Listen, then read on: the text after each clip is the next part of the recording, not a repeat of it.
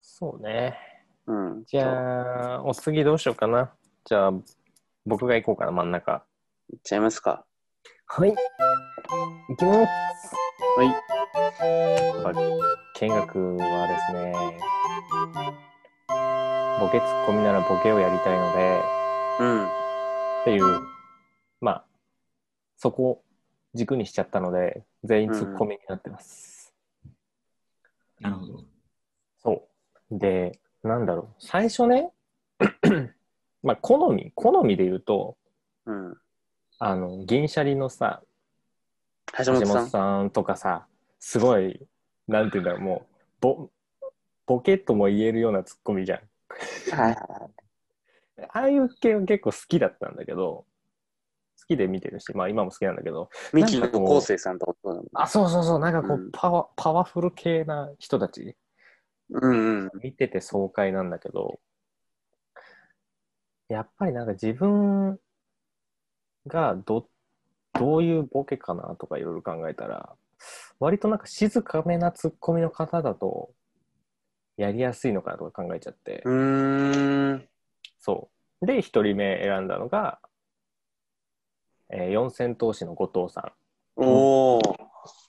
多分年、年的には一緒なんだよね。同級生ぐらいだと思うんだけど、そうだね。うん。あの、なんだろうな。ゆるさがね、うん。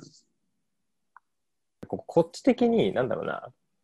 すごい、困、困らせたくなっちゃうのよね。うん。は性い分性分がね、僕の性分が。はいはい。だからちょっとそういう、なんか、控えめな子だとすごくこう、楽しくなっちゃうっていうのはある。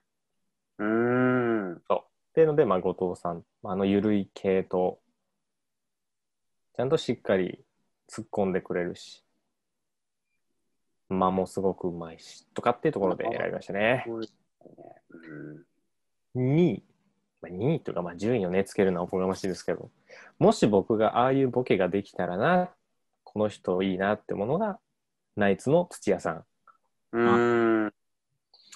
まあでもね、なんかあの、花輪さんのあの感じがね、あのボケとあの形がないと、やっぱ土屋さんっぽさって出ないのかなと思ったんだけど、でもなんか、いろいろ、なんて言うんだろうな、暴れ牛でも手なずけそうな感じじゃないあの人。うん。確かに。特にナイツの花輪さんってすごい、結構、好きなこと言うじゃん。 うんぶっ飛んだこと言うからねあの 人。言うじゃないでもうん。でもそれをなんか、ちょっとクスッと笑いながら遊んでくれる感じがいいよなって思ったっていうところ。うなんかこれに関してもなんかツッコミというよりかなんか人って感じだよね。んうん。はい。で、1位。えーオードリーの若林さん。うーん。なんかこう、なんか見見た目とか喋り方的にはすごい控えめで優しい感じ。うん。だけど、その、パワーも出せる時があるっていうか、そうだね。うん。特にこう M1 の時とかは、うん。キレッキレだなって思ったんだけど、そういう引き出しがなんか多いような気もして、そこには惹かれましたね。うん。全部東京のツッコミですね。珍しく。おそうだね。やっぱう東京んの。人って優しくなっちゃうのかな控えめになるのかうーん。やっぱこの関西弁という強力な武器に頼らない 分、ワードとか、その空気に工夫するっていうのはすごいあると思うな、やっぱ。なああ、なるほどね。うん、3人共通して言うなら多分そう。関西弁で確かになんか控えめな感じの人って少ないかもね。少ないだね。ズバッズバッといくのが主流うん、そうだと思う。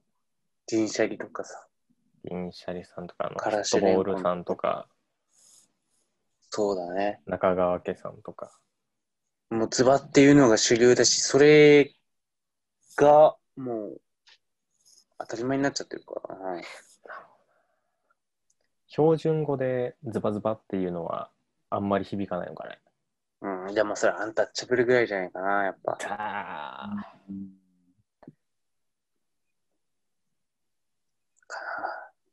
あ、なるほどな。それは面白い。意外とそうか。標準語圏になってたね。気づけば。面白いと以思う。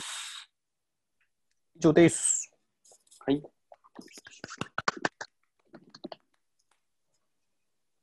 ラスト、イブちゃん。